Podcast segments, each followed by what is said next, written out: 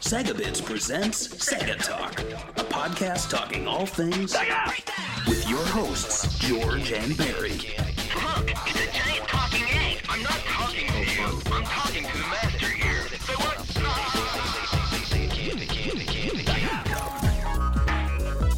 Hello and welcome to another, this time special episode of Sega Talk. This is episode number 32.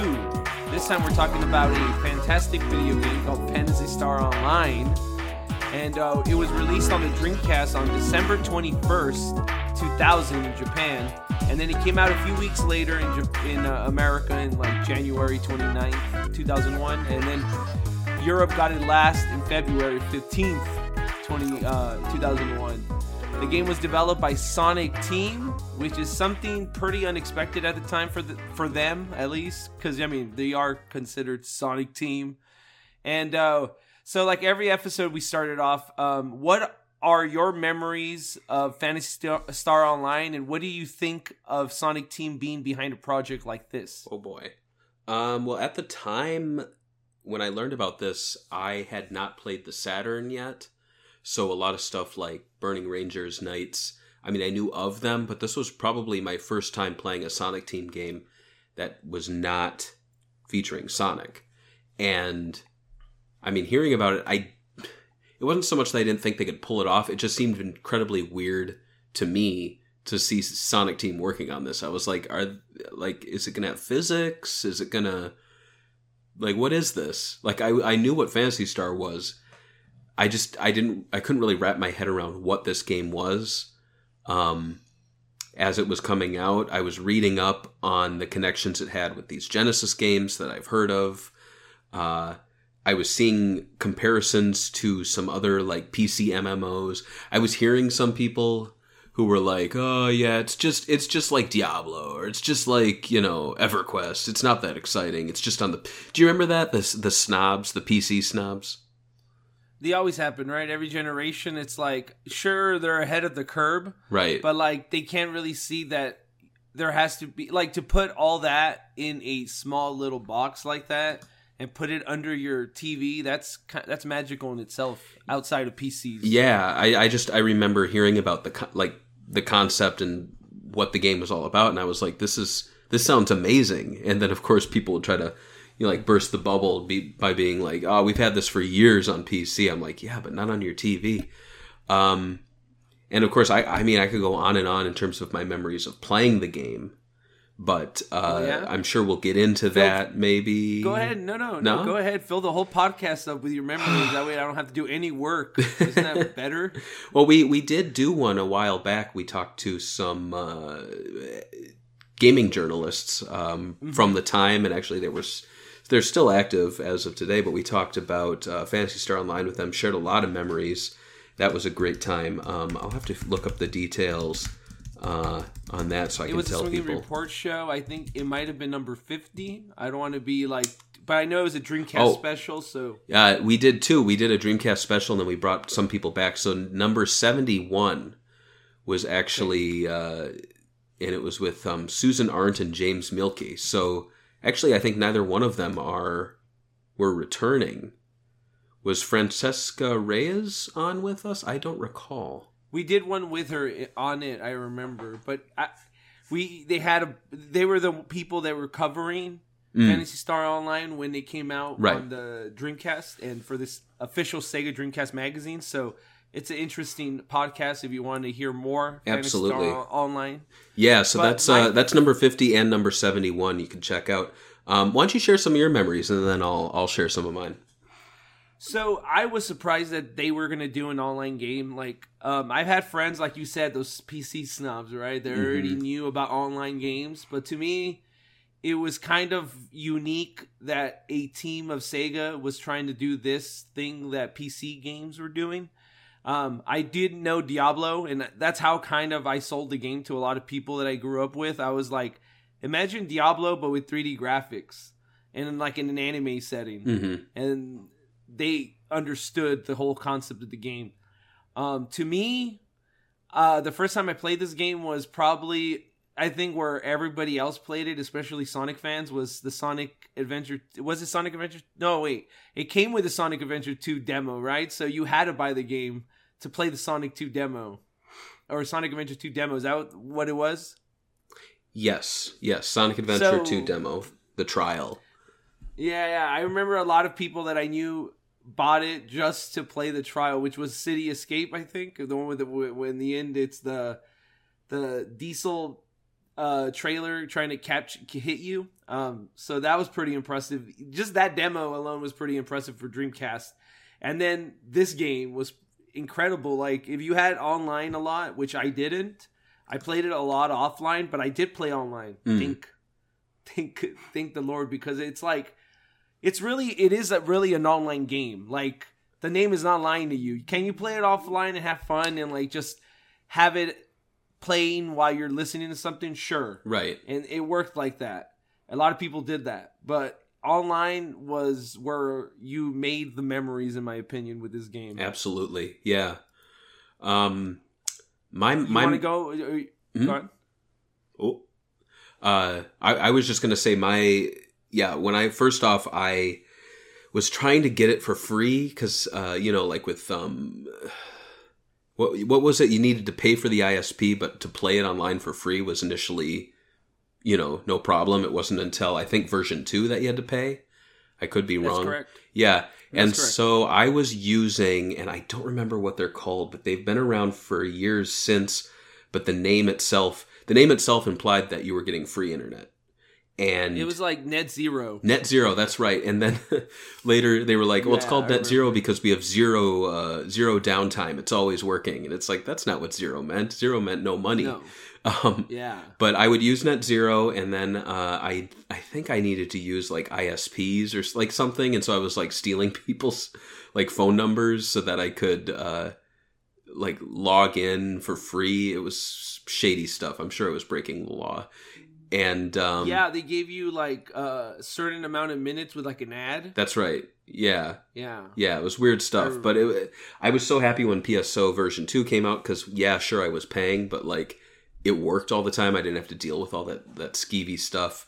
Um, as far as playing itself, I joined a group called uh, LPSO, Legit Phantasy Star Online, which was like a no cheaters group. Um, this was when uh, cheating was real rampant. You know, there'd be people who were like, "Hey, do you want unlimited Meseta? There you go. Hey, do you want all the nice items? There you go." Oh, I remember this. Like I, Yeah. I, I used to have stories about like you just drop into a, like a random like game. Sometimes you're like, well, I'll just go into this one. Yeah, And then there'd be like a player, and they'd be like, hey, dude, check this out, and you just drop a bunch of items, and you're like, should I take the items? yeah. It's like they're just dropping rare items everywhere. It was crazy. Yeah, and I I recall. I mean, the group itself was kind of strict, not super strict, but if they saw you like you know clearly hacking the game, they would kick you out of the group or not play with you anymore. Um, in my case, we a friend of mine from grade school and I we were playing together, and uh, we would just we we knew people who would give us these things and we'd use them sparingly. So we wouldn't flaunt that we had money. We wouldn't flaunt that i had like a spread needle with like like that Ooh. i had a spread needle that uh, was electric so it would paralyze. And it probably had like a 25% success rate of paralyzing. But when you consider it goes 1 2 3 4 5 6 7 8 9 that's like nine chances of a 25% you know so it was like 100 basically um Yeah. and that thing I love it. I still have it, but there was a big crackdown going on. I remember accounts were being apparently, you know, like this is like early days on the internet. So some one person goes, "Oh, Sega's cracking down," and everyone panics. And so we were like, Of course. we were like, dude, we got to delete this stuff that we were given. So what we did was we did like one night where we just went out and used all our cool items that we were given, and then we dropped them and logged off and lost them. And uh, it wasn't like a huge loss. And looking back, you know, it was probably we probably wouldn't have gotten in trouble, but um, it was just you know, I it it was a fun. One. It was a wild west. It was a wild west. games. Yeah, yeah, for sure. Because like, I don't think people online know, but like in Phantasy Star Online, you would save your data offline, so you could hack the save file and then just put whatever you wanted. I guess I don't know how it worked. I was a I was a good boy when I played it. I didn't cheat or anything. I grinded. I had probably the worst weapons of all time, but like I enjoyed the grind of Yeah. the game. Um, but uh, that's crazy that you were part of a guild. Like I didn't even join a guild. I didn't have online that much. I only played online when I went to like my cousin's house who had more ISP, or like you said, you would cheat Net Zero Yeah. or I think there was another one they would give out in Target that had like a not Target but uh Kmart. Uh, they're not even popular anymore, but like they used to have like a blue like light like bulb. So like I would find all these ISPs that would just give free internet to use on my Dreamcast so I could play online. I would do something Yeah, like that. that yeah, was- yeah. It was yeah, naughty. that was a strat. yeah, I'm sure there's a lot of people right now listening to this. They grew up with a Dreamcast. They're like, "Yep, I know exactly what you guys did. I did the same thing." I'm Mhm. sure there's a lot of gamers out there. but Um, you know, it's it's interesting. The game itself is pretty small when you look at it, mhm. but because there were so many people there, it felt much larger. You know, just and it was it was strange because logging in it was so comforting. Like I'm thinking back, like turning on like oh, you know you have a hard day at grade school, you come home, turn on your Dreamcast, da, da, da, da, da, da, da, and you press start, go through, uh, you know, dunk dunk dunk dunk dunk dunk dunk dunk, you know, and it makes those sounds. You log in, and you're there, oh, and it's just like it's like it's so warm and inviting. You know, it's like climbing into a, a, a comfy couch with a warm blanket. It's just like you're back in a very comfortable place that that you you know you're gonna have some fun.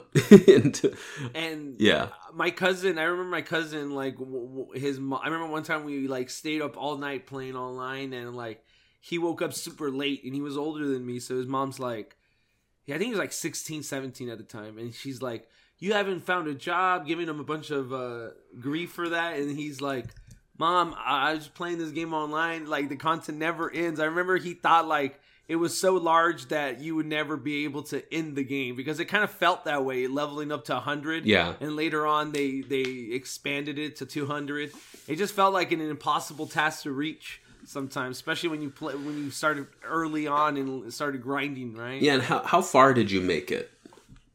Oh dude not not that far i think maybe 120 125 or something See, that's yeah, that's the thing. Like I think I was like 103, 104 because I I played as one character and then I switched. So I went to like level 36 and then I switched to another character and went up to level 102, but really like I didn't pass that 100 mark until you know, it took a while. Like when I started version 2, I wasn't at 100. I was probably in the like the 60s or 70s.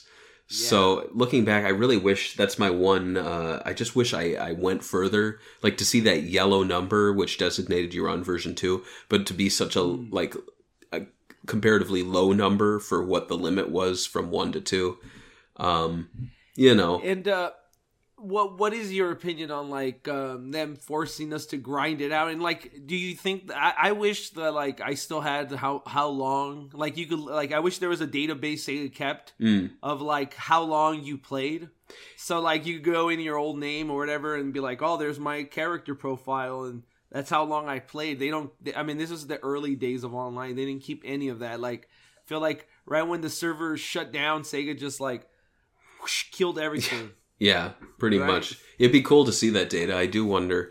I know the Sonic Adventure games tell you how many hours you played, and I mean that's a lot for me. So I can. I wish they would have. Uh, Yeah. Maybe they put it on the off life save. I I haven't really looked into it, but like it is pretty. Um, I because I, sometimes I feel like I probably put more time in Phantasy Star Online than I put in any game in my life. I can imagine that. knows? Yeah, I mean, because it adds Right? up. You know, you're like playing, uh, even if you're just playing for like maybe, I mean, in my case, maybe two or three hours on like a Friday or Saturday night. And then throughout the week, I'd like try to squeeze in maybe like 30, 45 minutes. But it adds up. It definitely does. Yeah. Um, One of my fondest memories playing the game would be just like listening to the radio. I know there's no more radio. I guess now the equivalent would be like a podcast. yeah. So like I would be listening to like Loveline at night before I would go to bed because I didn't want to go to sleep, and then I would just be playing the game, even if it's on mute, like just grinding, trying to get the new weapon or trying to get something that I wanted to get. So yeah, very addicting game, and it made me lose a lot of hours of sleep that I Mhm. probably sh- wish I had back. Yeah. Um, while okay, so while it might seem ambitious for Sonic Team to create an online game like this, they did work their way up. Yuji Naka thought and toyed about the idea of making a game that takes advantage of the Dreamcast's network compa- compatib- uh, compatibilities, especially after his team was done with Sonic Adventure in 1998. The first step into network play came with a simple game called ChuChu Rocket, hmm. which I think we all remember, which was released in 1999, becoming the first online game for the console. Again, Sonic Team was like, I think there's like two like. So there's Sonic Team in the the classic era that they did their own thing with Sonic and they you know changed Sega. But I feel like there was something crazy going on with Sonic Team during the Dreamcast era that like they had like this spark of creativity that wasn't Sonic, right? Like Sonic Adventure was its thing, but like ChuChu Rocket, Phantasy Star Online, and even like um, what's the other game that they made? Um, uh, uh, Samba de Amigo. They all feel like their own flavor. Like it's weird. Yeah, it's it's But, funny. uh, I love it's funny for a long time and probably still like I love Sonic Team. They're one of my favorite developers, but I feel like I love their non-Sonic stuff. Like if Oh, yeah. if you strip all of the Sonic stuff out, I would point to them and say like they're my favorite developer. When you pile on all the Sonic stuff, I'm like, eh, maybe not. They're my maybe they're not my favorite developer. It's it's, It's, weird. because it's like Ristar, uh, the um, the the what was the fire one in the we we even did an episode. Oh, Burning Rangers, NiGHTS. Burning Rangers, NiGHTS, uh, ChuChu Rocket, all these games they don't really feel like the samey. Like they feel very different from each other. Yeah. So it's very it's very interesting time in their history as a developer. But uh, console games and most this is something we talked about the PC people, but uh, n- not that kind of PC. Um, console games and mostly Japanese markets didn't have huge online games, so Yuji Naka decided he would look into Western games for inspiration. He turned to Western PC games such as Diablo, which came out in '96, Ultima Online in '97, and EverQuest in 1999. The game that most spiked Naka's interest was Diablo due to the smooth graphics and action despite low system memory. Uh, Naka wanted to make a 3D game as smooth with smooth gameplay like Diablo. At the time, did you see the similar similarities of uh, Phantasy Star Online to something like Diablo? And were you aware of any of these PC games at the time? I think it, wa- uh, gaming magazines pointed this out a lot. They would show screenshots for you know like people like me who weren't playing Diablo, but um, just looking at the screens, you did see a similarity. However, it's one of those things where it's like you could tell me Diablo's the better game. You could tell me you know I'm wasting my time on Phantasy Star Online, but end of the day, the graphics of Phantasy Star Online and just the development team and the publisher and the platform itself just appeals to me more. You know, it's one of those things. Um, One of these things I've noticed about these like Japanese, I mean these uh, Western uh, online games is they're all kind of the same, like medieval, um, swords and sorcery, mhm. um, sometimes grim and dark like Diablo. Um, Phantasy Star Online was like nothing like that. Like yes, they took the system and what they created around it, but like all the layers inside were like very bright, colorful characters they looked all different. It's like out of this world from space. Like the robots, the the mages. It's just. It, it was unique enough for me. It would be like, yeah, it's like Diablo, but anime. That's what I would say. But Yeah. I think it's a lot more than anime than that. But go, yeah, go on. No, that was just, and I, I think I've, I've probably made this uh, point before with past games where it's like you could you could tell me it's a ripoff, you could tell me it's um whatever, but end of the day, I'm I'm gonna go for the Sega product. It's just you know Oh, that's true. And and to be honest, like the Phantasy Star thing, sure I wasn't like hardcore into the series, but when I got and it's up there somewhere, but when I got the one of the strategy guides, what I loved was that it had a like little history section that went through each Phantasy Star game, told you um, the story, they told you the connections between that and PSO. So they were like, oh, this is where the Rag Rappy appeared for the first time, things Oh. like that. Um, so it was very helpful for a newbie like me, and because of that, I'd be like, "Oh, I'm going to check out those uh, Genesis games." So you know, it was a nice little introduction to the classics. And uh, did you ever play Diablo Ultima Online or EverQuest? I did not. No, the the closest is Spiral Knights, if you remember that. Yeah, I remember that. Um, my brother was a Diablo fan. Not so much the first one, more of the sequel Mm-hmm. that came out too. Um, so he he he kind of knew that it was similarities there, and uh, he's uh, his friend used to play with me on, on Phantasy Star Online. So it's kind of interesting that like my brother was always more a PC guy. I've always been more of a console person. But uh, yeah, um, I did notice that the similarities. I also had a friend that used to play EverQuest growing up, so I kind of understand the whole MMO and why uh, the Dreamcast one was more of an online RPG compared to an MMO. hmm And um, so yeah, no, I know the, the the similarities. Like I said, though, I think the art style and everything was so unique that to me, I could play a game like Diablo and then turn around and play something like Phantasy Star, and to me, it was it felt like totally different. Yeah. So yeah, especially since it was 3D. But yeah, one of the ideas that Yuji Naka threw out of the table was making Phantasy Star Online an MMO like EverQuest, but he decided not to because he uh, he didn't want him and his team to work for years, constantly updating the game because they didn't think it would have that long of a lifespan. Yeah. Uh, even though he said this, they went on to obviously update it, which we'll talk about in, in uh, different versions of the game. And uh, but for now, do you think Yuji Naka was wrong about not making Phantasy Star Online a online RPG instead of something going like full MMO? So you're meaning like hundreds of people or or dozens of people? or people? like instead of instead of you going into a lobby, it would be like the game was a lobby, like the whole world's connected, kind of like uh, I guess WoW would be like you drop into a town and there's hundreds of people walking around. Instead, they kind of made like smaller lobbies with 16 Hmm. people or something. Yeah, I mean, I, I understand the it. I understand why they did it. It never bothered me. Um, I mean, I maybe kind of like Shenmue, the the magazines kind of probably promoted it more than what it actually was in the end. Like you can follow people home in Shenmue and look through their closets. Like obviously, I'm not, but um, and I and I think it's also like the idea of making a commitment that oh we are going to support this game for X amount of time. Yeah, yeah. So so Um, instead they were like this is like Diablo. We release it, maybe you'll get an expansion. Yeah, the one thing I found really interesting though was, you know, you mentioned how PSO's set up where you are in the lobby and then you go into the game itself and then you're all ready. Uh, the fact that, you know, despite that structure existing, there's very little hand holding. Like it's all up to you to do do this process and to talk to people and to say like, hey, do you want to be on my team? All right, let's all go here all right, are you guys ready? No, I'm going to the shop. Okay, all right, we're all in the transporter. Are you ready? No, wait, I'm coming. Oh, we're gonna go without you. Haha.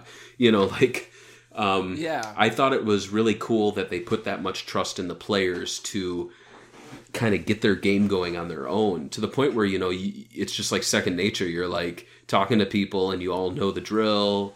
It's not any problem, and I I really like that. It's something I haven't really thought of. The fact that you know the game despite being very structured and whittled down with these little teams like at the very least they gave you a lot of freedom to uh get yourself into the adventure you know Oh yes, Yeah. yes.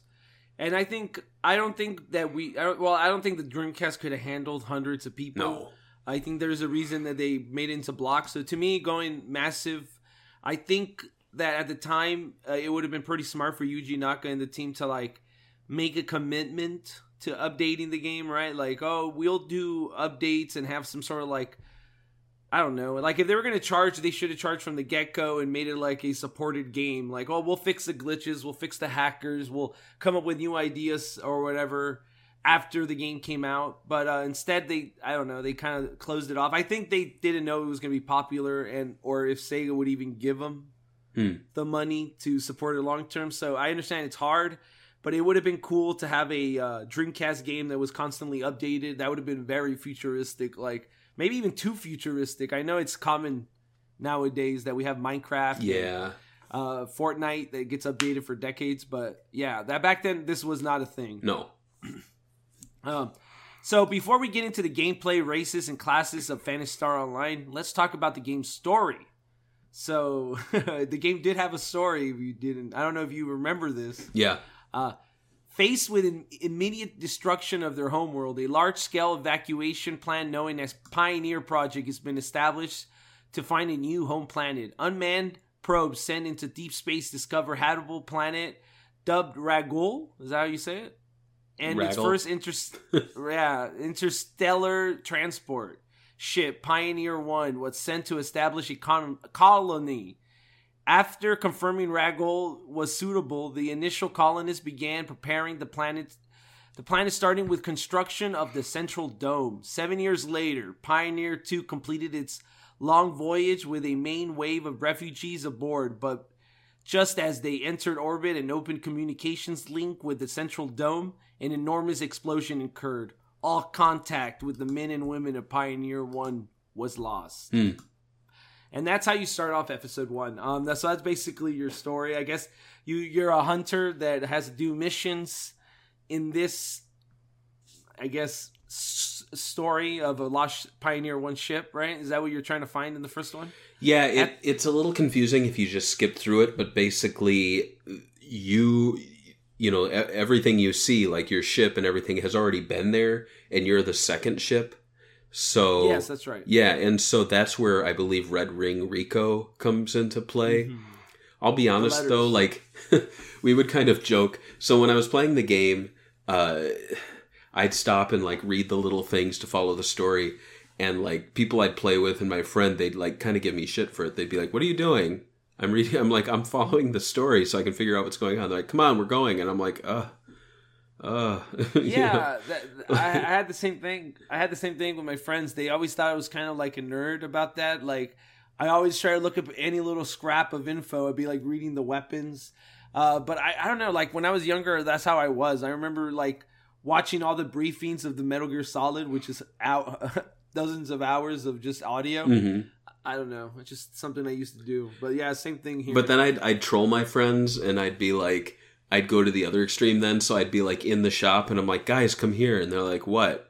And I'm like, come here and they're like, Where are you? I'm in I'm back in the you know, in the in the town, in the shop, come here and they're like, What? And I'm like, Look at this guy. And I'm just like looking at the shopkeeper shopkeeper and they're like, What about him? I'm like, Look at him.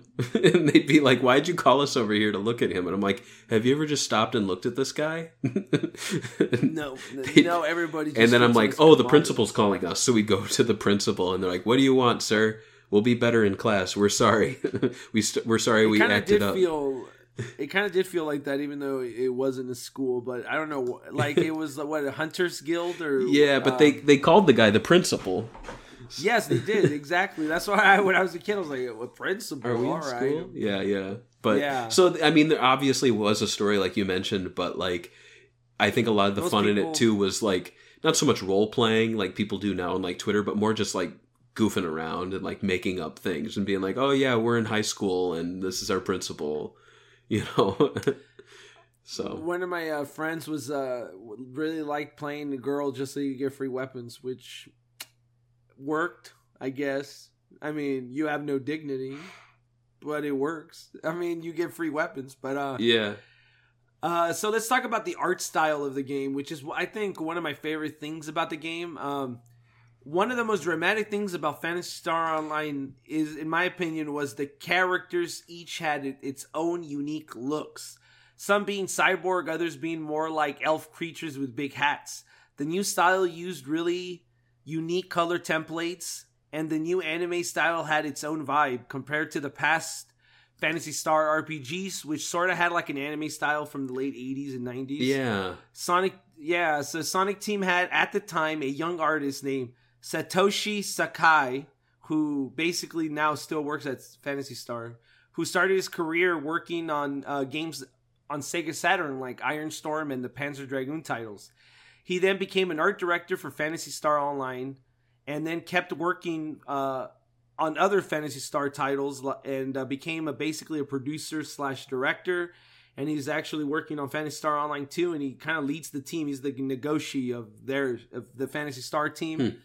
So, uh, and the, my one of my things is I noticed is that like you could cut eras of Phantasy Star, so you'd be like the Phantasy Star art style from one through four, and then you'd be like Phantasy Star Online, and then literally all the other games kind of like take their own art style, like they're trying to like change it up. Right. So, what are your thoughts on how the game Phantasy Star Online was designed artistically, Mhm. and what are your thoughts on the world? Uh, how they changed the world from the original titles? Like this felt like totally different. Yeah. from the originals. I I really love the design. Um, obviously, I like Star Wars, so I thought I really liked how it leaned more on the sci-fi side of things. Um, I like that there weren't any weird like furry aliens, so there weren't like wolf races, you know, uh, things like that. I think those probably came later in some of the other games. Um, Universe. yeah, yeah. And I just I like the the the the style, the art style. Like you mentioned, he had uh, uh, Sakai had Panzer Dragoon experience, and this definitely kind of had that Panzer Dragoon art style. The the characters' faces were a little more toned down, not super anime. Um, they would smile, but they wouldn't, you know, do those crazy extreme anime smiles. It was almost like Studio Ghibli, you know, in in Yeah. in that it was it was softer, more toned down, but at the same time it had really bright colors, um, really great use of colors throughout, um, very colorful, and just I love the the mix of like these nature settings with a little bit of technology. Again, going back to Star Wars, like it. Some of my favorite stuff is when you're like in these jungles or whatever, but you still see a little hint of being in an outer space environment. Um, as far as the originals aesthetics, I don't like the ones. I don't like the Phantasy stars that look like, um, like medieval. I think that's a little. I don't know, like cliche, Uh, cliche. that's three. yeah. Yeah. Um, I also don't like some of the later games, like I mentioned, where they had like just full on like wolf and horse people or whatever.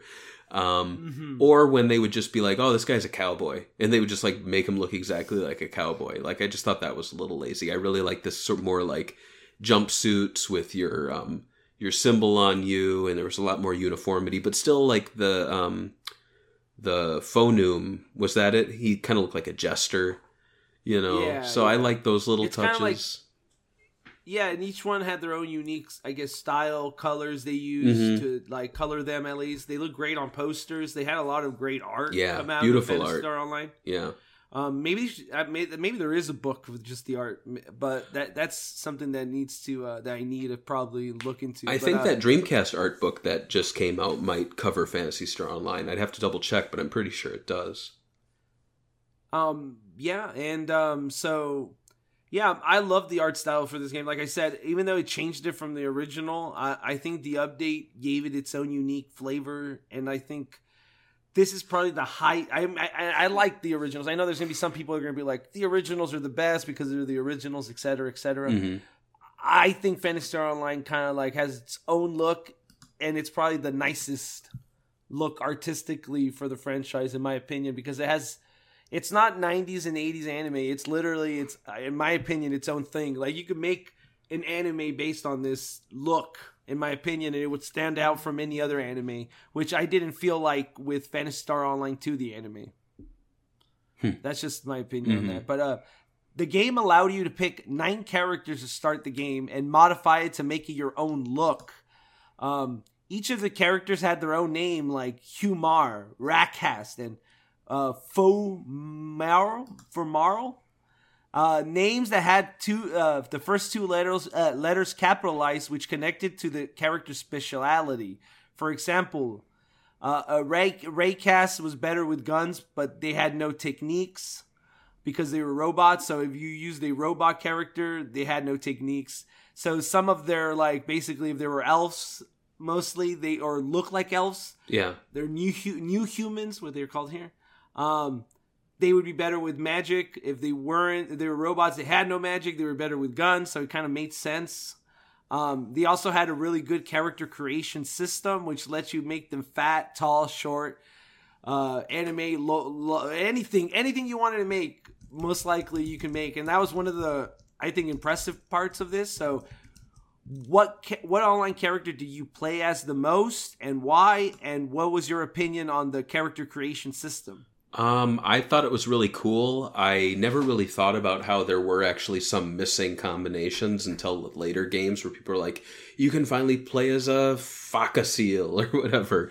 I was like, Yeah, I was like, oh, that's right. There never was a female elf robot chicken, you know, like something like that.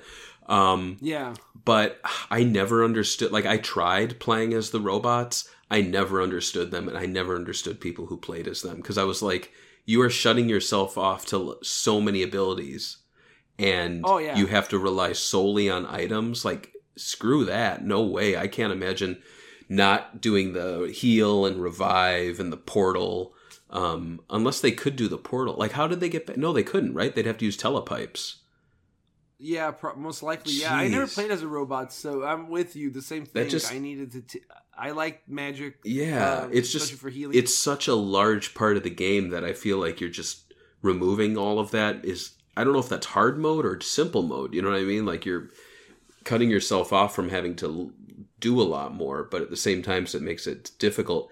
Um, I played as a human hunter primarily. a lot of people played that. Yeah, and then I also played as a um uh female um man, what are they called?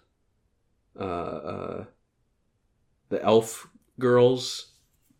With the magic. No, not with magic, the other one. Hmm. Oh, I'm kicking myself remember. because, you know, like HUnewearl. Oh, Yeah, yeah. And I I played. I, I just can't remember the character's name. Obviously, the human hunter, which everybody played. I feel like everybody played it because playing with guns in this game was a little confusing sometimes, and you had to get more used to it and like work on your spacing uh, with enemies. mhm. Uh, and you always have to know where you're at and like set the camera correctly when you're shooting. yeah. And uh, I felt like it was a lot easier to just like they're in front of you, just smack them with the lightsaber, dude. and the, and they and it also had that like satisfying three button press rhythm. So it's like, Yeah. dun, dun, dunk dunk dunk dun, dunk dunk dunk yeah, dunk dunk dunk. yeah, yeah. So you just kept on like.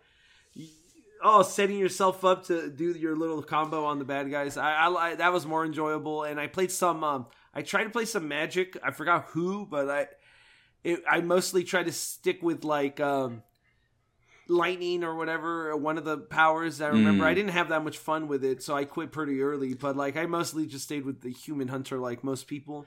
Uh, I tried shooting. I tried most of them, but like it just didn't click with me as much as uh, the human hunter did. It felt more satisfying. Yeah, it's it's like looking back to like traditional RPGs, I always saw the magic people as just being the healer. And so Mm. I felt like if I was playing that, people would just rely on me to constantly heal them and save their ass. And that's not what I'm there for. So I I didn't do that. But I mean, do you remember your characters' names? Dude, oh, man, I do not remember it. And I, you know, I kind of wish I did. Did you remember your characters' names?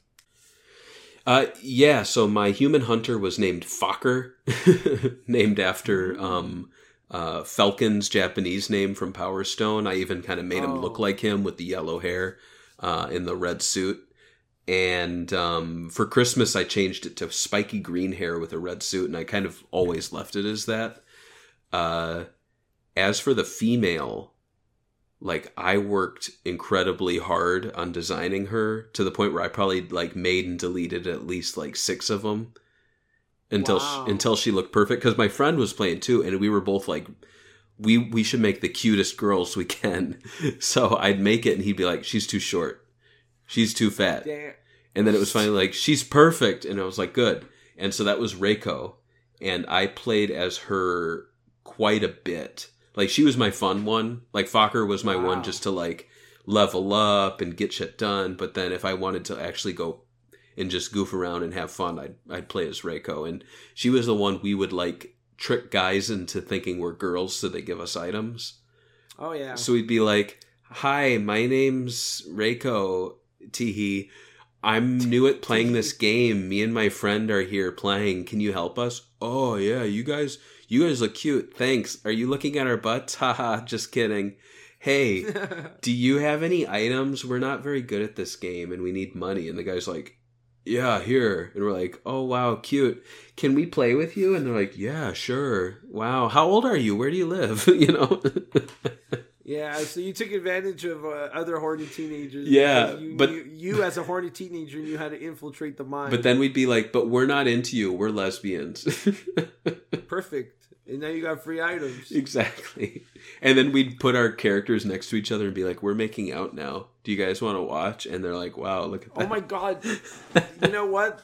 Oh my god! I, I don't want to talk too much about this, but one of the aspects that kind of creeped me out when I was, I didn't really like since, since it was so much smaller. I didn't really like fall too much into like having weird like online relationships in the game. I just played the game and moved on, right? Yeah, yeah. But when I played Phantasy Star Online, I mean Universe, when it was in ba- when it first came out, I played that one when it came out. I was pretty excited for that. Um, I remember there was just like people that would just leave their character 24 hours a day holding hands in the lobby for no reason. It's like, all right, I get it. You're flexing with everybody else that you got somebody else that's a fake female. I got it. I got it. Right, Just right. flexing on us. hmm Um, so let's talk about the other aspect that I like about Phantasy Star Online, and I think a lot of people remember that made this game unique was the mags, which are small robot pet-like creatures that you evolve by feeding items. Um, if you give them certain items, they have different evolutions. While later Phantasy Star Online uh, episodes added more evolutions, the first game had three evolutions for it. Um, so this would give every single time it would evolve, it would be more complex to mm-hmm. more options. So this would allow you to go online and see other people's mags and what they created. What was your opinion on this mag system and what did you like experimenting with it, giving it different items, or or were you lazy like other people and just gave it whatever and then looked it up online? You know, I I was a little lazy, but I also feel like for the amount of time I was playing the game, like the okay, let's say you're playing up to a level 102. I don't think the mag grows with you that long. Like you get to a certain point where it's like you're level 30 or 40 and you're done with your mag. Like it's good. Yeah. And so I just kind of like once I had a mag that was good, I just stuck with it. And then once I became so powerful, I just started finding like novelty ones. So I had the uh, uh, Kapu Kapu or the Oh, Choo yeah. Choo from ChuChu Rocket behind me. That was one of my favorites. Um, was Opa Opa one? I I I, I want to say yes, and then I think they also had a Dreamcast and Saturn, didn't they? Or Mm. is that a different episodes? I try to remember. I can't recall, but you know, it was just one of those things where I didn't put too much thought into it because as I was playing, I was like, I'm doing fine. Like if if I'm doing if I'm doing it right, I guess I'm doing it right because I'm doing fine. I don't need to think about my mag all the time. But sometimes you'd like forget about it, and then it was like going to work with a without a belt on, and you're just like, oh, where's Oh, my yeah. mag? Oh, this is weird. you know, like you notice when it's Oh, not yeah. there. Um, it is strange though, like t- to imagine like PSO is not PSO until you have a weird little thing floating behind you. But that's Oh, how yeah, it was. And uh, and I liked it too. The, the the first time I I didn't really notice that it had different evolutions because I would kind of feed it the same things. But then when I went online, I noticed that people had these weird design ones, and I was like, "What?" So I had to do more research and look more into it and talk to more people. And I heard, and then I started noticing there's how to do different versions of it, and it, that was really interesting. That kind of blew my mind because, like, I never, I guess there's mounts in other games, like medieval games, but this was pretty unique, and I thought it was kind of cemented Phantasy Star Online as its own little thing that they did. hmm But at the same time, it was very Sonic Team with like the Nightopia and the in the Absolutely. uh. Yeah. So that made sense in that way for them. So it, it, it it's very weird. And um, what do you think about them not really using them for future games? Like Phantasy Star Universe didn't have them, I don't think they ever added them. I I don't recall. Um, I didn't play too much Phantasy Star Universe, but I, I from what I did play it, it was a little something did feel missing. I think a lot of things felt missing from that game, to be honest. Um, but yeah, it's it was from 2006, correct? Yeah, uh, Phantasy, yeah, Universe. Yeah, and that was a bad year for Sonic Team. Let's be honest. Oh yeah. Yeah, very bad. Yeah. Um. So, Phantasy Star Online Episode 1 launched with four locations, which included a forest, caves, mines, and ruins, while Episode 2 added five more locations in, for the Dreamcast, including VR Spaceship, VR Temple, Seabed, Central Control Area, and Control Tower. Mm. What is your opinions of these stages, and which one of these do you remember the most? And I think if I started off for me, it would, I think everybody's most popular one would probably be the forest Yeah. because everybody starts a character off there, and every time you start with somebody new, you had to play the forest level, and then you had to go to the which the forest led to like some tower with the the dragon boss that was literally on every single advertisement for this game. hmm So yeah, that's really iconic, obviously. Yeah, Um, absolutely. so what what about you? Um, of course, the forest, like being the Green Hill Zone of uh, Phantasy Star Online, it's just like everyone's seen it so much. I really love the transition to when it's raining, and I also love how when you play episode two, they change it up and it's sunset. I think that looks so beautiful, and it's just Yeah. such an easy way to change the location and make it com- feel completely fresh. Like for all the times I played episode one to go into episode two and replay those stages, um, I think Forest is the only one really out of all of them that looks the most different in episode two with the little environmental change like that. Though I will say Ruins is probably very cool. Like it's probably my my favorite out of the four, just because I didn't see it as often, and when I did see it, I just thought it was such a cool location. My least favorite though would probably be the uh, mines yeah, like I hated playing the mines. We were just like, let's get this over with. We were just like blast through it.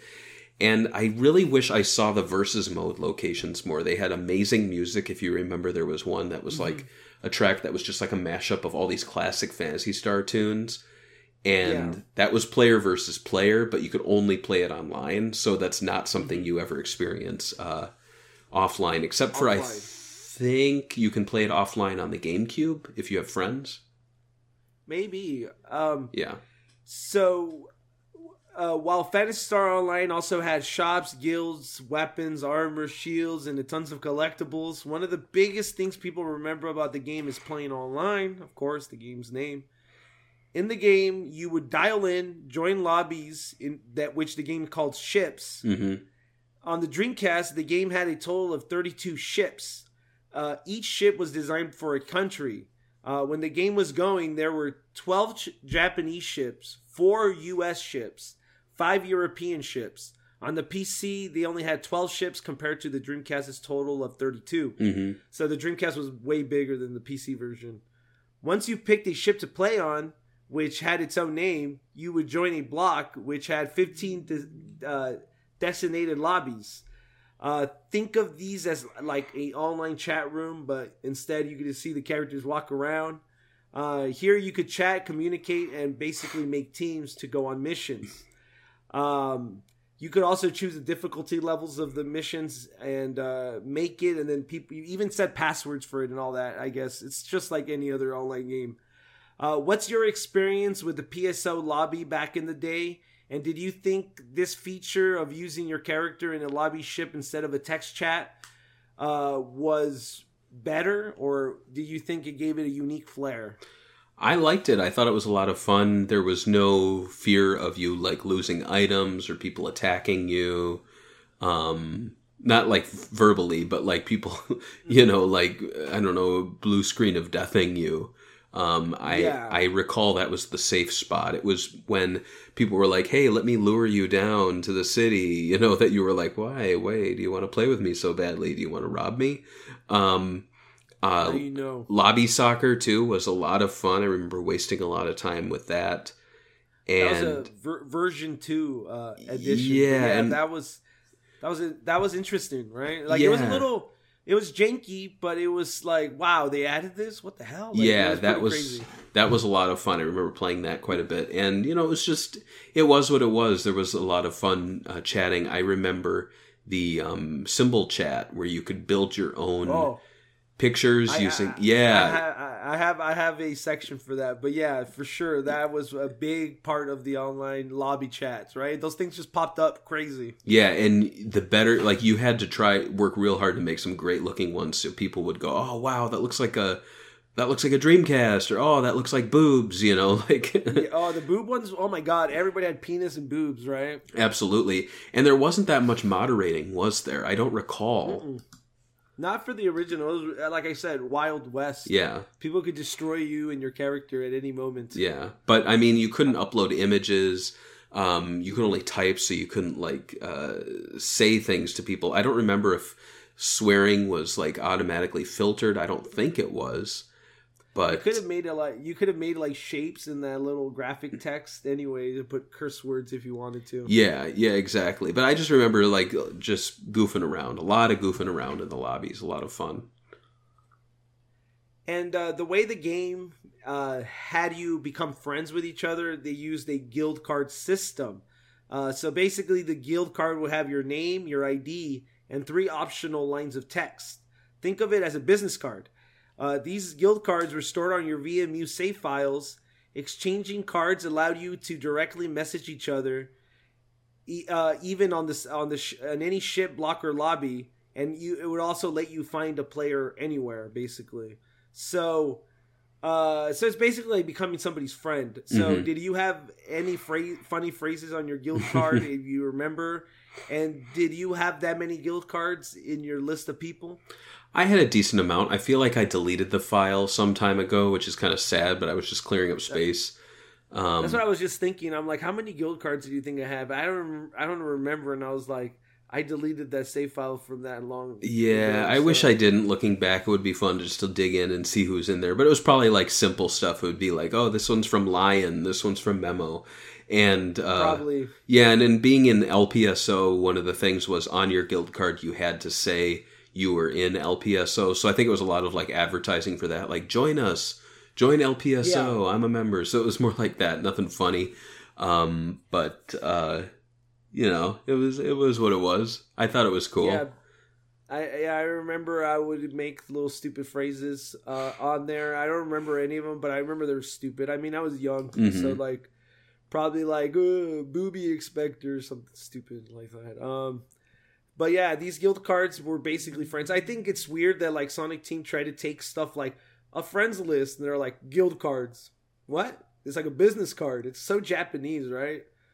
Yeah. It's like, oh yeah, they're like they're like business cards. That's how we're gonna do them. All right, it's really just you know friends. But um, another unique feature that Sonic Team added to the game was symbol chat uh, Mhm. feature that allowed you to have saved pop up uh, graphical text chat that you could make. That like a little own editor. It had its own little editor. You could have different color options, symbols, even noises when the when the little text came up. And uh, basically, this was a very popular thing for a lot of uh, online gamers to uh, play with, and people had their own unique ones that they would always pop up. Some of them were funny, some of them were kind of dumb, some of them were more rude. yeah. Uh, yeah, uh, this was made so people could talk to each other without knowing the same language. So they had like little faces on it or symbols, Yeah. kind of like stop signs. hmm Um, so this was because the game was worldwide and you would have to talk to Japanese players. So if you had faces and little symbols, it would be easier for each of you guys to know what you guys were saying. hmm So, what is your opinion on the PSO symbol chat? And did you sink a lot of hours into it? And what is your favorite, uh, I guess, chat symbol that you created? Um, like I said, I did sink a lot of time into it. Uh, there were different ones. I'd make ones that looked like the Dreamcast itself, um, with the little VMU icon that they had, and then I'd make a little system out of uh, the square and the little shapes there. Um, I would make Sonic characters, so I'd have one of Sonic, I'd have one of SBO. He was really easy to make, and um, and then I'd have ones of like little pictures of my character's face. My character had uh, kind of one of those like ninja face covers and then spiky hair. And so I would use, you remember you could couple them with sound effects. So I'd do like the Yep. Yahoo! And so like if we, if we cleared a room, I'd do the little picture chat of uh, my character like looking really happy with his hands in the air. And then there would be ones if I was in trouble, I'd have a bunch of guns pointed at my head and it would make that grumbly sound and be like, "Row, row, row," like help me. Yeah. And then like there would be ones uh, with the whistle. Remember the whistle? Yeah, yeah, yeah. And so I'd do that, and it would be like someone blowing a whistle and like putting their hand up, like enough. You know, like if if people were Yeah. just like being shits or they were like doing unsportsmanlike stuff, you go go like and you'd blow the whistle on them and just be like, "You're done." you know. Uh, the only one I remember from back then would be like I had one that was like a Pinocchio, Pinocchio, Pinocchio one. Like it was like a Pinocchio face, and it had like it was all red and it had a bunch of like angry things. Yeah. Because my cousin would like be like consistently lying when I would play with him on there. So like every time he would like t- he was all into chatting, right? So he would be typing. He had the keyboard and everything. Yeah. So he would be chatting away with people and having mid conversations while we are doing runs, lying. So like I had just a little Pinocchio face that I would come up every time he would lie with just one button, just. That's funny. but but yeah. So I, I had fun with the little symbol chat. It was really unique, Mhm. and it kind of reminds me of something that like Nintendo has been making for the Wii, where they're like trying to make, you know, like creative chat options. It kind of reminds me of that, but like before Nintendo was even into the internet. Right. Sonic Team was there before them. Yeah. Um, well, most of what we talked about was the original Phantasy Star Online release. In 2001, Sonic Team would deliver Phantasy Star Online version 2, which is now dubbed by many fans as Episode 2. This version was released in 2001 on the Sega Dreamcast. Uh, people consider version 2 almost identical to the original, which I don't really agree with. I think they added enough stuff to make it worth it, in my opinion. Yeah. Uh, they added the ultimate difficulty mode, which increased your level cap to 200, which blew my mind at the time. And then you got a new multiplayer focused challenge mode and battle modes, and some new single player quests. They also added Go Go Ball to online lobbies 11 through 15, Mm. and a dressing room mode, which allowed you to modify your character for two, 10,000. Uh, Right. Was Meseta. Uh, this version also added five new areas that we talked about before, which uh, more than doubled the, the number of locations. One pet peeve older PSO players had with version 2 was the need to pay $5 a month fee for a, lic- a hunter's license hmm in North America and Japan. In North America, it was required to buy three month blocks of service, while Europe had no monthly fee. Yeah. Uh, did you remember Sega charging for version 2? Did you support the monthly bill? And were you outraged? I wasn't so much outraged. It was just kind of annoying. I'm like, wait, so you weren't charging me before, but now you are? Like, are you guys doing all right financially? Can you not support this game? And what am I getting out of it? Like, this was before digital games were really a thing. This is before uh, paying, at least in my realm of paying for something that you don't physically get. So I'm like, I already paid for the game. Like, it made no sense to me. Um, but then again, Yeah. SegaNet was out, and I was like, do I need to? I don't recall. You didn't have to pay for SegaNet and this, right? No, SegaNet was basic. Well, base SegaNet was basically Sega's dial-up, so you Mhm. had to pay for SegaNet. I mean, you could have used AT&T Right. or any any dial-up. Right. So you, it's basically your access to the internet, and then this would have been on top of it. So I, I maybe they made bundles with Phantasy Star Online version. 2 where Yeah. it came with SegaNet, but uh, I didn't have SegaNet for that long. I had it for one month, and they charged me long distance for connecting, and my parents had to pay for it. I think yeah, I think I signed up for SegaNet just to get the free keyboard, and then I canceled it. As That's for what I got too. yeah, as for this, I um I did pay the monthly fee. I remember now I did like three months, and then I update it uh, uh, renewed, and I did it probably for another few months. I didn't play version two for that long, maybe like five or six months. Um, but uh, you know, it was one of those things where like when my friends stopped playing it, I stopped playing it, and then college was not really coming up, but I like moved, so I was like, it was a little different. I don't know. Um, my thing my thing was like my house only had one phone when I was playing this game, so Mhm. like I couldn't be on taking up the phone line because not everybody had. I mean, this is before cell phones were popular, yeah, and so like now I had to pay online that I might not be able to play and take full advantage of. So it felt like if I had a dedicated broadband line during this time, like oh five bucks a month, I, I could make it work, but. Like my cousin felt so ripped off when he heard about this. He was so angry. Yeah. Like, he was like, "Well, I already paid for one version. Why am I paying for the second version and then paying you monthly for it?" yeah, exactly. So, yeah. So it was a little hard for some people to swallow, especially on the early days of gaming. But it wasn't all bad. Sega and Sonic Team did give out free content, and that's some of the stuff we're going to talk about right now because the Dreamcast version actually had online uh, quest. Basically, you would go online like Planet Web, and you could download missions directly to your VMU. hmm Mostly, all the quests came in multiple parts, where it was like part one, part two, part three. Uh, there was there was some that were sponsored like the Famitsu Cup Quest, and some that were holiday ones like the Easter Quest. Um, there's a there's a list that uh, you could find online, and you can still download these if you want to. If you have if you have the GameCube version or whatever, uh, they're already on there, so you don't have to worry about that. Uh, when you played these games, did you know about these online downloadable quests? And uh, did you play them? And what do you think of them? And the aspect of downloadable content being free on Dreamcast. Yeah, I always I loved when they did the DLC. I mean, it wasn't called DLC at the time. It was just like, oh, this is No. like additional stuff I can download and play. Um, Quests, they would just call them. on Yeah, yeah. And so I did the Easter one. Um, I believe I tried the Famitsu Cup, if that was possible in the U.S. And there was one that was like a Burning Rangers quest. I don't know where that was. And, and then there was like I think I'm not sure if this is a downloadable or it was just an extra mission. Mhm. But there was one that was like literally the whole mission was just a callback to the first Phantasy Star game where they had like a cookie shop or something under one of the dungeons. Yeah, I heard about that. Int- yeah, so there was interesting stuff like that. Um, as far as when did you know about these, and how did you find out that there was downloadable quests? That's always my like. I'm always wondering how people figured this out because there was no like big old banner when you logged in free quest. Right. I'm pretty sure I learned through a friend of mine because he was more tapped into the whole Jap- Japan side of things. So he was like, "Oh, they have quests. We should find out how to play them." And uh, he was the one that knew more about like Burning Rangers, things like that. So he would clue me in to like what the connection was, or oh, this one's a big callback to the original. Um, and I, I I don't remember. Could you play them with friends, or it was solo? Right.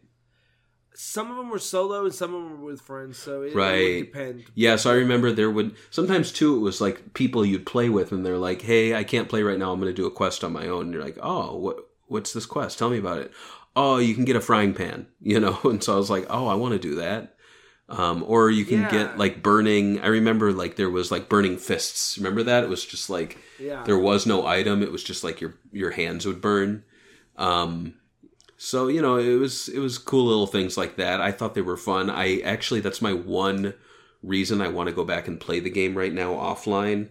Um, is just to experience some of these quests for the first time. I think that would be fun.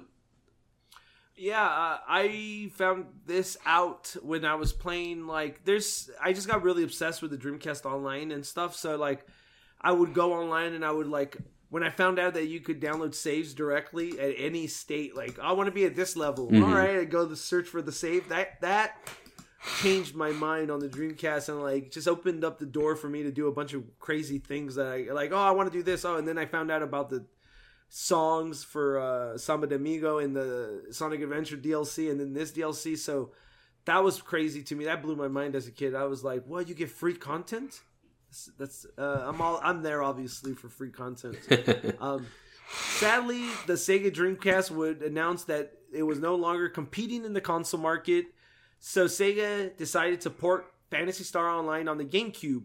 According to Sonic Team, it was because it was this it was similar architecture to the Dreamcast and it had an online modem that was sold separately, not like the Dreamcast. hmm According to reports, Sonic Team put together a PSO demo for GameCube within a month.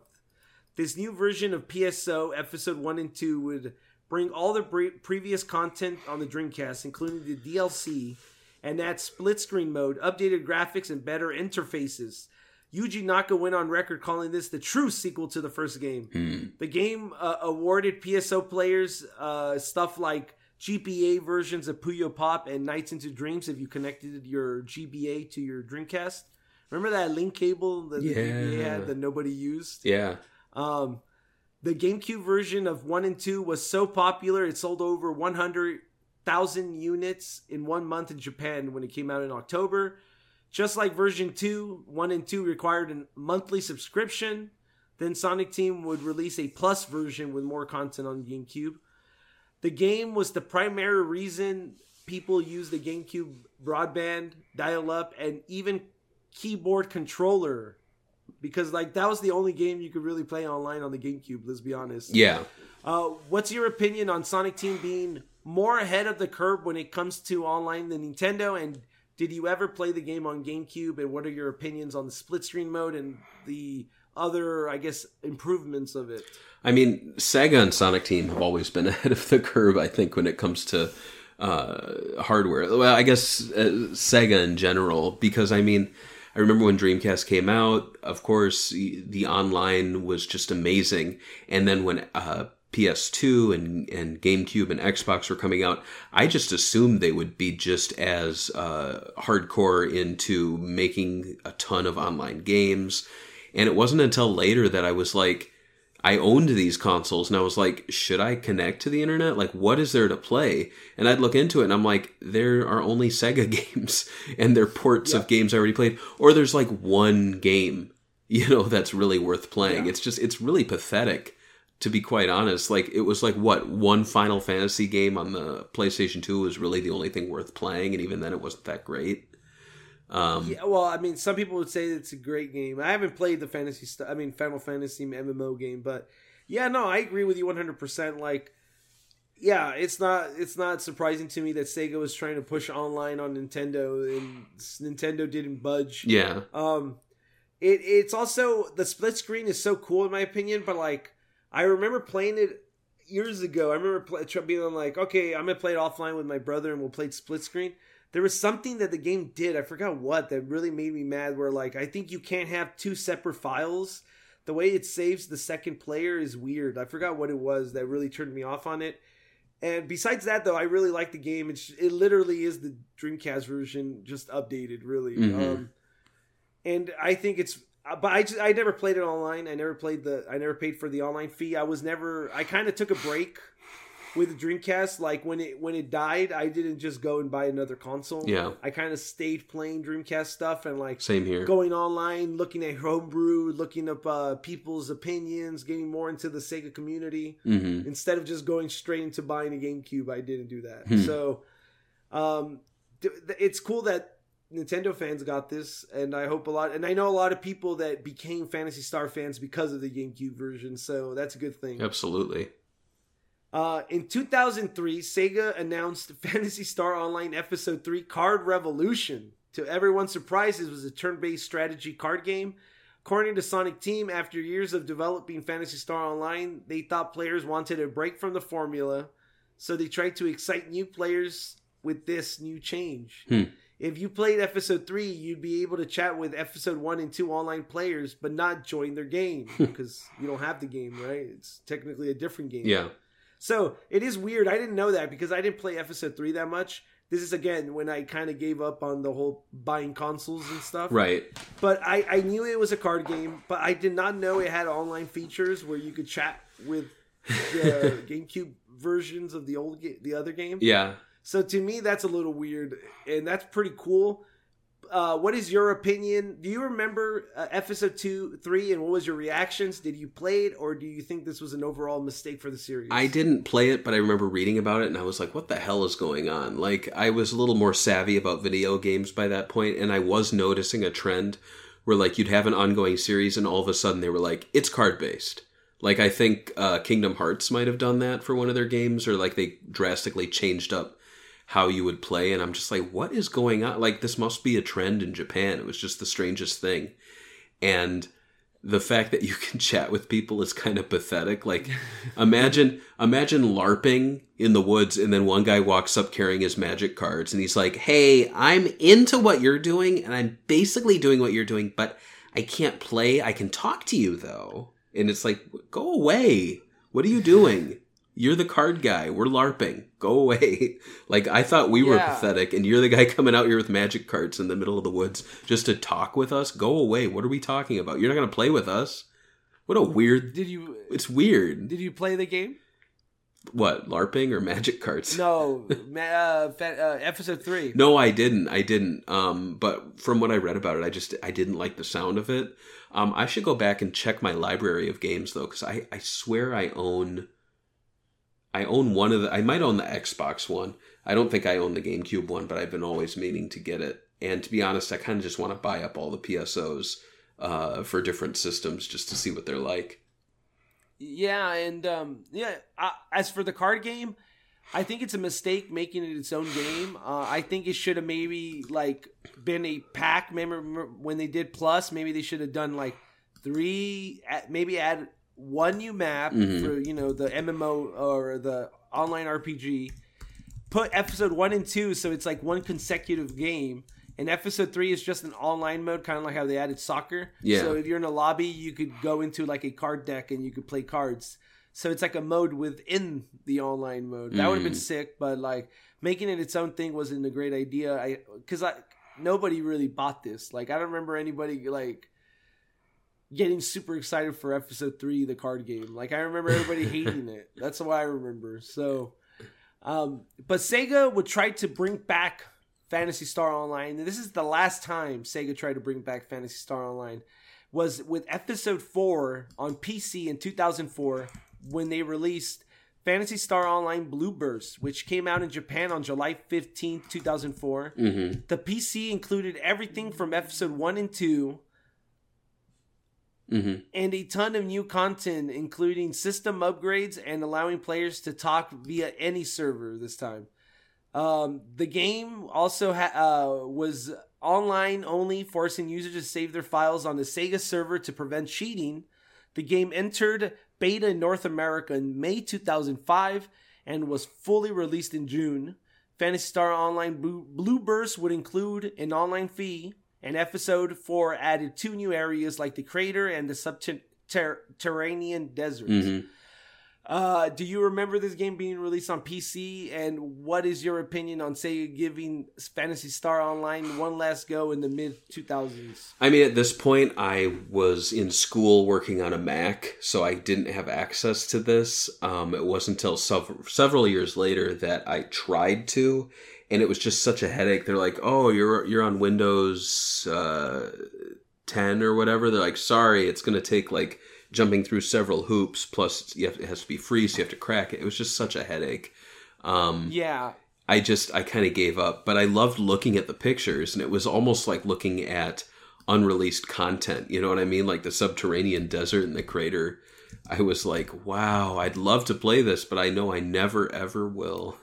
so, Oh, the, I mean, okay, so I played the beta. mhm. Like, th- this is really when I started getting really crazy into like the Sega community at the time, and I met a lot of people, and that's how we, I guess, created the website that we have now. But like, I joined the the beta. I remember being super excited because everybody in the Sega community at the time was basically was like on a spur to like uh, support this game because they all wanted the old Phantasy Star Online and they wanted this to be on consoles.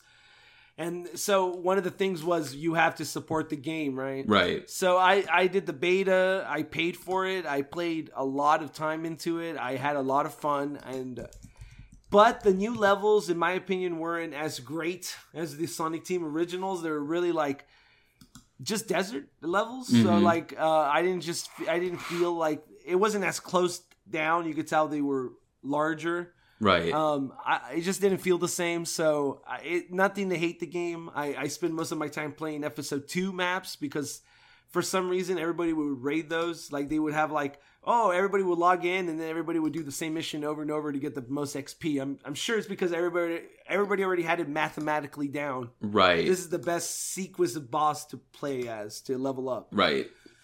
Yeah, so that's my experience with it. I do know that Ruby Eclipse, aka Aaron Webber, who does Sonic, got his job through this game, Loopers. So, I mean, we get good things out of things like this, right? Absolutely. Yeah. Hey, if it gives us Aaron Webber, it's probably game of the decade.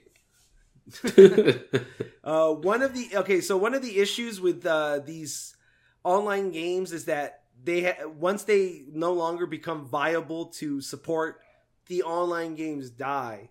So now we have a kill list of Oh, dates no. right here of Sega killing PSO, and this kind of became a meme. I remember being in forums where when Universe was coming out, people were like, "How long will it take for Sega to kill this game?"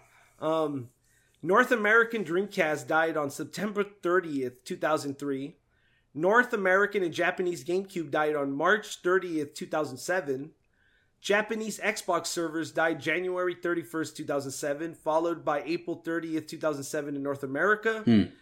And the Blueburst servers died in January 12th, 2008. Wow. So it's been since 2008 since we've had an official Phantasy Star original server.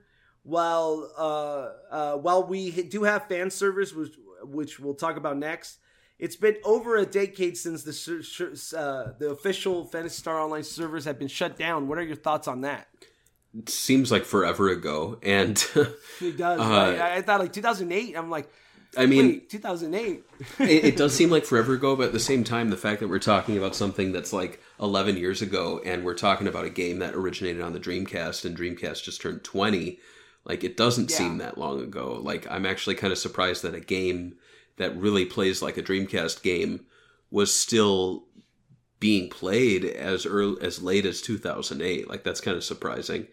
Um, still, you know, Segabits is uh, younger than that, so it does seem still seem a while ago. But I can see how that was kind of the uh, the early days, um, and that's where you were coming from in all that uh, Sega fandom stuff. Whereas, Oh, yeah. whereas I was just getting back into the games, I was um, uh, really reconnecting with like retro games. So that's where I was coming on, coming from in that time. So it's it's interesting. We were both Sega fans, but doing very different things. And I see ads now for like Warcraft Classic, and I have to wonder like, do you think Sega could do a PSO Classic? And well, actually, that's how we're gonna end the episode. So Whoa. let's not talk about the. Whoa. whoa, whoa! He knows the future. I know. No, uh, we can't talk about a big podcast about Phantasy Star Online without talking about private servers. Mm. And Phantasy Star Online had a very dedicated uh, fan base that stayed with it after the servers were shut down. Uh, this created private servers. The first one I remember joining was Schthack PSO uh, S H no S C H Shit hack. H A C K. Yeah, shit hack. I remember this guy being so hated by Sega that when Phantasy Star Blueburst was up, if you said his name, they would ban you. Wow. From Phantasy Star Online Blueburst.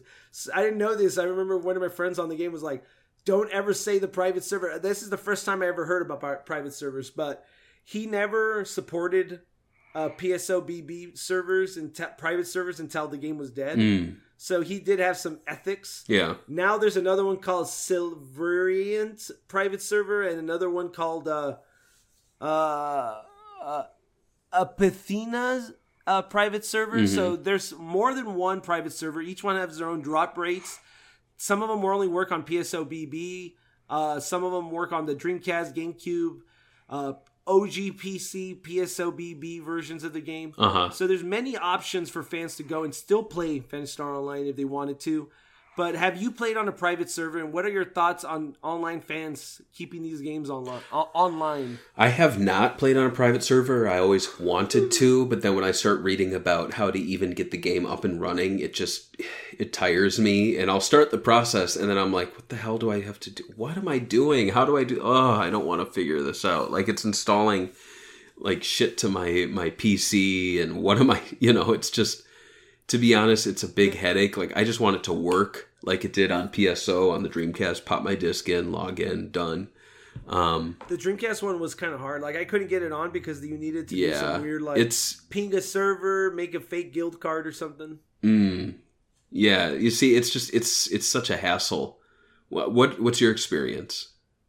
Well, okay, so if it wasn't on PC and it was easy to get on PC on like they did a Phantasy Star Blueburst one, and that was really easy to do, so that's why I played on the hack server.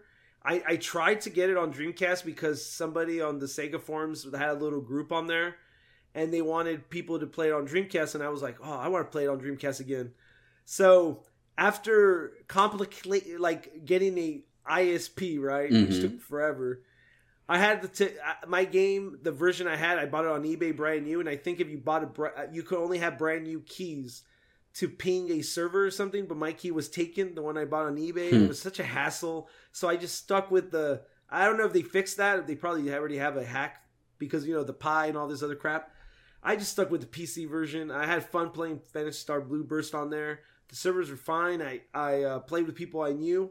I had fun. So if you want to play the game, I suggest trying a, a private server with friends. And you know, it's you could download PSOBB for free on these private servers, Right. Already all set up. So I would, you know, yeah, I recommend that for sure on PC. No Mac. I'm not saying there's anything wrong with Mac. Just doesn't support Mac. Yeah, it is what Uh, it is. Uh, much uh, much how Sonic Team changed the original Phantasy Star games with Phantasy Star Online, it seemed that Sonic Team would try to re- reformulate the games with new ideas and art styles. Sega would go on to follow the game up with such titles as Phantasy Star Universe, Phantasy Star Portable, Phantasy Star Zero, Phantasy Star Nova, Phantasy Star Online 2. Each one giving us their own art style and gameplay ideas based on PSO. Which of these games have you played, and which do you think closely closely resembles PSO the most? I have played to go through the list Phantasy Star Universe. Um that's it. but I I have from what I've seen gameplay wise like Phantasy Star 0 looks very close to PSO. Um Yeah, and they I did add like weird characters. it did like the cowboy and stuff. Um and I think they had the furry pe- people. Too. yeah, but it was a prequel, right? It took place before Phantasy Mm-hmm. Star, hence the 0. Um and they bombed massively. By the way, it was weird. Yeah, I always wanted to try that one though. Um, Phantasy Star Online 2, I I swear I've played it. I don't know when or where, but it must have been like a downloading the Japanese one. But I was just confused, lost, and I, I did not get far at all. Um, and they uh yeah but that that one i mean i guess i would say that one that one zero the way you said it the portable ones Mhm. kind of have ideas based on it but like they all change the art style Yeah. like none of them have the same art style it's so weird like what why do you think sonic team never came back to these old, art style even though the art director runs the company I have no idea, and I think it's a shame because I think that would bring a lot of people back on. We we talk about this too with the um, Shining Force games. Like it's just such a pretty unique, iconic art style, and obviously, you know, like that artist, even if he's not working on it anymore, you can emulate it. We've seen that perfectly with uh, Sonic Mania. It's an art style that we haven't seen for years in the Sonic series, and it's back both in the uh, cinematics and in the pixel art style. It's it's I mean, it is uh, something that people really latch onto. Same with Shenmue, you know, like I Shenmue 3 actually does look a lot like the originals, you know, despite being higher polygons and everything. Like I think they really did nail the look of the characters and what made it uh, you know, visually appealing to a lot of people. So I think it's just too late now for PSO. I think they're so deep into PSO 2 that uh, the only way to do it is if if PSO two does really well in the West and they start talking about PSO three, they might do a throwback and have it more be in line with PSO. I don't know. Um, I remember uh, PSO two. Like I think it was because they've had like five episodes in PSO two. I remember one of them was just they literally just brought back areas from the from Phantasy Star Online one. I remember everybody posting them and going, "Yep, this game is great now." It's like, "Yep, it's all you need sometimes with the old fans, right? Just give them the forest." And then right when they get the forest, they're like, "Yep, that's cool. I'm good. All right, uh, everything I said about this game, never mind." yeah, yeah. Um, so to me, so here, here here's uh here's the thing. This is what you were talking about. Uh, since Phantasy Star 2, Online 2 is finally coming west, don't you think it would be easy to make a new version of the original Phantasy Star Online for current systems like the Nintendo Switch? Maybe adding some episode 5 or whatever, and maybe fixing some controllers to make it more modern? Do you think there's a market for a kind of a online multiplayer RPG dungeon crawler that doesn't have an online s- service fee? Yeah, I think there is a market for PSO Classic, like something like that. I just think the question is like, what would be the right platform? Who has the resources to handle it? But then you start looking at how it would be stepping on the toes of PSO 2. Like, honestly, I think PC would be the best choice, but then why not just focus on PSO 2 then? Um, Switch would be cool, like, as a Sega Ages title, but I think it's just too too big Large. too large yeah it's just too big a game for sega ages um Yeah, I've noticed that M2 tries to like kind of like not do online stuff like it's hard. They're like, "Oh, okay, well, leaderboards." yeah exactly so it's it's a tricky thing um i i i do think sega should think about it and look into it i don't know how uh warcraft classic is doing financially but It's you know doing really well for what It okay. Well, then I could. I mean, I think the it's money left on the table. I think they could definitely do something with this. It's just a question of would this be something you do after PSO2 or is it something you fold into a PSO3 where you kind of satisfy both people? Um, we didn't talk about this so much, but a big thing in the marketing for PSO1 was that you were going to play with um, people from all over the world. Remember, the ad said now you can now you can cry help like a little girl in like five different languages or something like that. Yeah, and it was very pushing that worldwide release. And I remember the rollout. We would go on and play, and we were like, "Wow, Japanese people, cool! I've never talked to one before." And they we're like, "Yeah." And then in a few months, we're going to see some Europeans. Wow, Germans, and and you know people from Denmark. Like this will be wild. And now it's like when PSO2 was announced, I was like, cool, it's not on home console, which was the big driving force of PSO1, and it's not worldwide. Like you're you stripping PSO of the two defining characteristics of that drove Oh yeah. them to exist. Like the so much of the game was about the um, simple chat, the the pic, picture chat, um, finding ways for people to interact from different countries together and play. And I feel like PSO2 just became way too Japanese and way too PC, which just moved it away. And hopefully, Coming West moves it back into the realm of um, what made the original PSO popular. That just the problem is, will we be playing with Japanese players? I don't know. I don't think so. I don't think so either. I think it's going to be the Microsoft server, Yeah, and like Xbox. and we've heard no word about the European release, and I think a lot of that falls on Sega Europe and Xbox Europe, or you know whatever they call it. So I don't know what they would call yeah, it. so it's it's going to be interesting.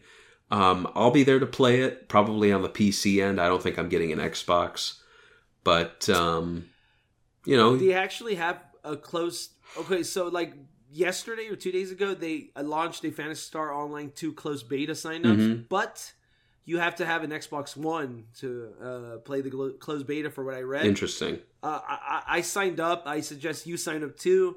Um, uh, maybe you get it and I don't get it, and I could play it on some other. I have my brother has an Xbox One. I could borrow it from him, Mhm. but.